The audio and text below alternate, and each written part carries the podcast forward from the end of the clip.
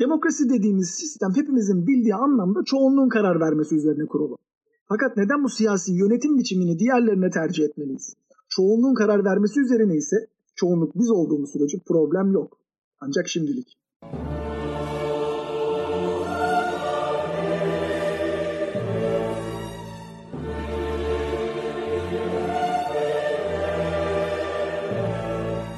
Demokrasi kelimesinin ne anlamına geldiğine bakacak olursak Yunanca halk anlamına gelen demos ve güç anlamına gelen kratos sözcüklerinin birleşimiyle oluşuyor. Bu nedenle demokrasi halkın gücü olarak düşünülebilir. Halkın iradesine bağlı bir yönetim biçimi. Dünyada o kadar farklı demokratik hükümet modelleri var ki demokrasi fikrinin kesinlikle ne olup ne olmadığı net olarak belirlemek bazen kolay oluyor. O nedenle demokrasi bir kişinin yönettiği otokrasi veya diktatörlük gibi değil. Toplumun küçük bir kesiminin hüküm sürdüğü oligarşi gibi de değil veya olmaması gerekir. Doğru anlaşıldığında azınlığın çıkarlarının tamamen göz ardı edilmesi anlamına geliyorsa demokrasi çoğunluğun yönetimi bile olmamalıdır. Demokrasi en azından teoride tüm insanlar adına onların iradesine göre hükmetmek demektir. İşte burada demokrasinin temeli olan uzlaşı kavramı yatmaktadır. Kısa bir tarihsel inceleme ile bile demokrasi insanın epistemik ve ahlaki pratik yapısına uyan pratik bir biçim olarak görmemizi sağladılar.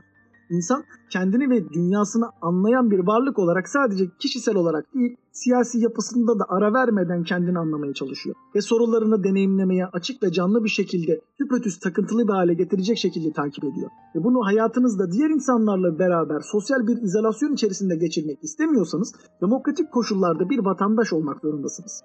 Tarihçi Tuidides tarafından aktarılan Perides'in övgüsüne yapılan atıf, bireysel ve politik öz anlayış arasındaki temel tekabülün en eski içgörüler arasında sayılması gerektiğini gösteriyor. O adam kendisi de siyasetle ilişki hakkında bir şeyler kazandı. Binlerce yıldır siyaset felsefesi bundan neredeyse hiçbir şey çıkarmadı. Bunu değiştirmenin zamanı artık geldi. Politika dediğimiz şey bir insan kalabalığının hayatını ilgili herkesin anlayabileceği fikirlere göre düzenleme girişimidir. Bu karar ne kadar göze çarpmasa da insanların ihtiyaçlarını bilme ve onları karşılama iddiasını içermektedir.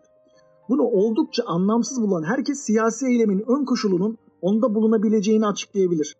Çünkü siyaset istediği ve peşinden koştuğu kişi ne olursa olsun, ne olursa olsun ancak adına hareket ettiğini iddia ettiği insanların ihtiyaçlarından yola çıkarak meşrulaştırılabilir. Sadece onların katılımına bağlı olduğu için fikirleriyle ilgili olmalıdır. Bu nedenle başlangıçta insanların mutluluğunu hedeflemektedir.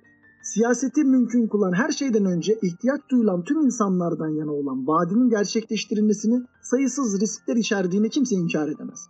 Bu nedenle ne mutlak bir hükümdarla ne de mutlak çoğunlukla olayların gelecekteki gidişatı hakkında hiçbir ilgisi yoktur. Bir hükümdar veya hükümet için her zaman onlar için hareket etmeyi vaat ettiği kişiler oldukça önemlidir. Çünkü onsuz hareket edemezler.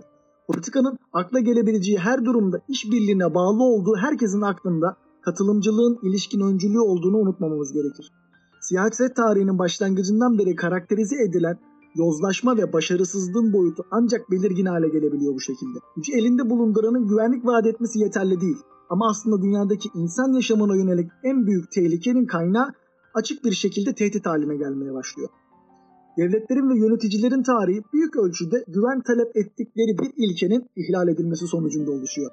Bu en azından bize umut veren siyasi eylemin işlevsel önceliği yani herkesin katılım vaadi, e, yalnızca vergi mükellefi ve takipçisi olan kişilerin ihtiyaç duyulsa bile demokrasi olmasaydı ifade etmeye cesaret edemeyeceğimiz kaderci bir kavrayışa dönüşüyor. Bağlayıcı bir anayasa ilke haline getiriliyor. Halkın koruyucusu, bir firavun, baba reis, konsey veya bir meclise sahip olduğumuzu düşünebiliriz. Siyasetin başından beri vaat ettiği yola ancak demokrasi ile girme şansı vardır. Bunlarla yüklü bir kişidir bu kişi.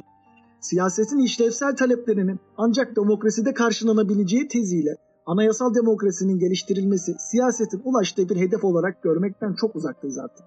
Ancak herkesin gerekli onayını almak için temelde garantili bir şansı vardır. Ve burada herhangi bir özel tarihsel ön koşul olmadan karşılanabilecek bir talebe yer veriliyormuş gibi görünüyor. Yani her seçimden önce göreve her gelişinizde verilen sözleri fiilen tutmak zorundaymışsınız gibi. İnsan geleceği bilmediğini, hatta kendi hakkında bile kesin bir bilgiye sahip olmadığına göre siyaset tarihinin öncelikle bir başarısızlıklar tarihi olması şaşırtıcı değildir. Yine de var olan seçenekleri her şeye rağmen gelecek için bir alternatif olarak görmemize engel değildir. Tolstoy'un sandığının aksine akıl ve aklın toplumsal eyleme bir düzen ve amaç vermeye temelde uygun olmadığını düşünmemizi de yasaklamaz. En kapsamlı bilgiyle bile kendimizi hatadan koruyamayız ve bilgimiz olmadan hiçbir şey bilemeyeceğimiz doğrudur. Aristoteles hataları önlemek için mümkün olduğu kadar çok insanın görüşünü elde etmek gerektiğine dair demokratik bir ipucu veriyor aslında. Ancak Aristoteles'in dediği gibi herkes bir araya geldiğinde polisin yararına etkili olacak kadar bir içgüdüye sahip olabilirler. Bunun yalnızca ister istemez mesafeli bir muhakeme koşulu altında geçerli olmasına elbette izin verilebilir. Kısmen açık bir istişare ortamı oluşsa dahi ne yazık ki başarının bir garantisi olmayacak. Sonuç olarak ancak demokrasilerde gerçekleştirilebilecek olan siyasi eylemin temel ilkeleri bile tarihin akışı içinde her şeyin yolunda gideceğinin garantisi değildir. Yargılama, kapsamlı tavsiye ve alternatifleri açıklık yoluyla bile ortadan kaldırılamayan önemli ölçüde belirsizlikler mevcuttur. Bununla birlikte tüm siyasetin vaatlerinin yerine getirilebilmesi için ön koşulunun yalnızca demokrasiye ihtiyaç duyduğu iddia edilebilir. Ancak ne yazık ki öyle değil. Siyasi eylemin kurumsal ve her zaman varoluşsal riskini fark edilebilir kılmak için siyasetten sanki bir daire çiziyormuşçasına bahsetmek gerekir. İlkeler hiçbir zaman tam olarak kodlanamaz. Çünkü siyaset tarihsel etkisi içerisinde kendi kendine ödenen bir tekerlek gibi hareket eder. Yine toplumsal hayatın dinamik gücünü onsuz pek çok makul içgörünün rehberliğinde bir insanın iradesinin hükmettiği siyaset benzeri bir şeyin yapıldığını iddia edeceğimiz öncüller altına yerleştirmekten kaçınamayız. Bugün tarihsel olarak öğretilmiş ama yine de kaderci bir mantıkla onu belirtmek için bize pek çok kez ifade sağlar. Ancak yine de içinde bulunduğumuz siyasi sistem içerisinde mevcut koşulları en iyi hale getirmek için kendi irademizi kullanıyormuşçasına davranmamız gereklidir. Bu bize sistem tarafından dayatılan bir hakmışçasına gösterilir.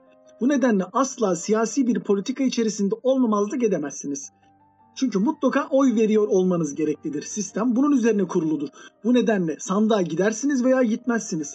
Bu nedenle umarım mevcut yönetim sistemi içerisinde değil de daha iyi bir yönetim sistemini nasıl inşa edebiliriz üzerinde tartışmaya başlayabiliriz. Bu bizi daha iyi noktalara belki götürür ancak daha kötüye götürmeyeceğini garantisini kendi içimizde verebiliriz.